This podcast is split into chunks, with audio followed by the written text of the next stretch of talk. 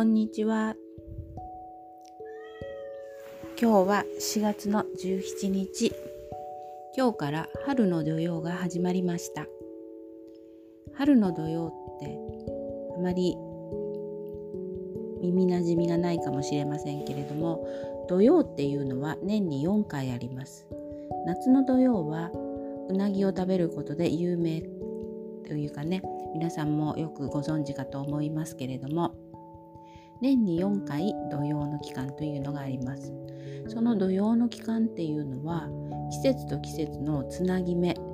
春から夏だったり夏から秋だったりのつなぎ目の期間の18日間が土用の期間として決められていますで今年は4月の17日から5月の4日までの18日間が春の土用の期間っていうことなんですね。で今日はその春の土用の期間の過ごし方についてお話をしたいなって思います。土用の期間っていうのは地球のエネルギーが春のエネルギーから夏のエネルギーに向けてエネルギー調整に入る期間でもあるんですね。東洋医学では春のエネルギーっていうのは上に伸びてるエネルギーが木の芽のような感じですよね芽が芽吹いて土の中から芽が発芽して上にぐんぐん伸びるように上向きの発芽のエネルギー解放発散のエネルギーのような上向きのエネルギーが夏のエネルギー四方八方に飛び散るようなエネルギーに変わるっていうことなんですけどそのエネルギーに変化するためのギアチェンジの時期でもあるんです。そういうことはまり私たちの体もそのエネルギーに合わせてギアチェンジをした方が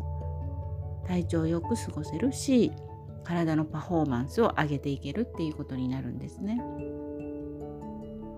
なので土曜の期間っていうのはあまり体に負担をかけるようなことをしてしまうとそのギアチェンジがうまくいかなくなるんですね。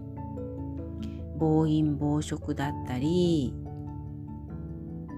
ハードワークだったり睡眠不足だったりっていうようなあと過剰な運動とかもよろしくないですね。運動のしすぎも良くないし食べ過ぎも良くないしってことですけれどもそういうことをして体に大きな負担をかけてしまうとやはりその中での体のギアチェンジがうまくいかなくなるのでや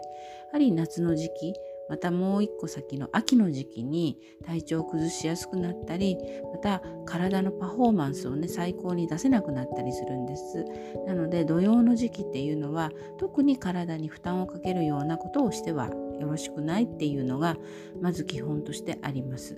まあ、年中ね暴飲暴食がいいのか寝不足がいいのかっていうとあまりよろしくないやはり体にとってはよろしくないっていうのは確かなんですけれども特に土曜の期間にそのことをやってしまうと体にそれがどんどんどんどん蓄積されて病気になりやすい体になったりっていうこともあるので特に気をつけていただきたいなっていうのがまずあります。まずそれが土曜の期間に過ごしていただくポイントの1点っていうのとあともう1点は土曜の期間は調整期間っていうのでもあるんですね。エネルギーを調整するっていうこともあるので体を調整する期間でもあるんです。なのでメンテナンスをするのにとてもいい時期なんですね。メンテナンスっていうと例えば人間ドック行ったりとか健康診断を受けたりとか歯医者に行って歯の点検をしたりっていうのもメンテナンスですけれどもまずはそれよりも自分で自分の体をチェックするっていうことも大事なんですね。今までの何気なくやってた習慣だったり、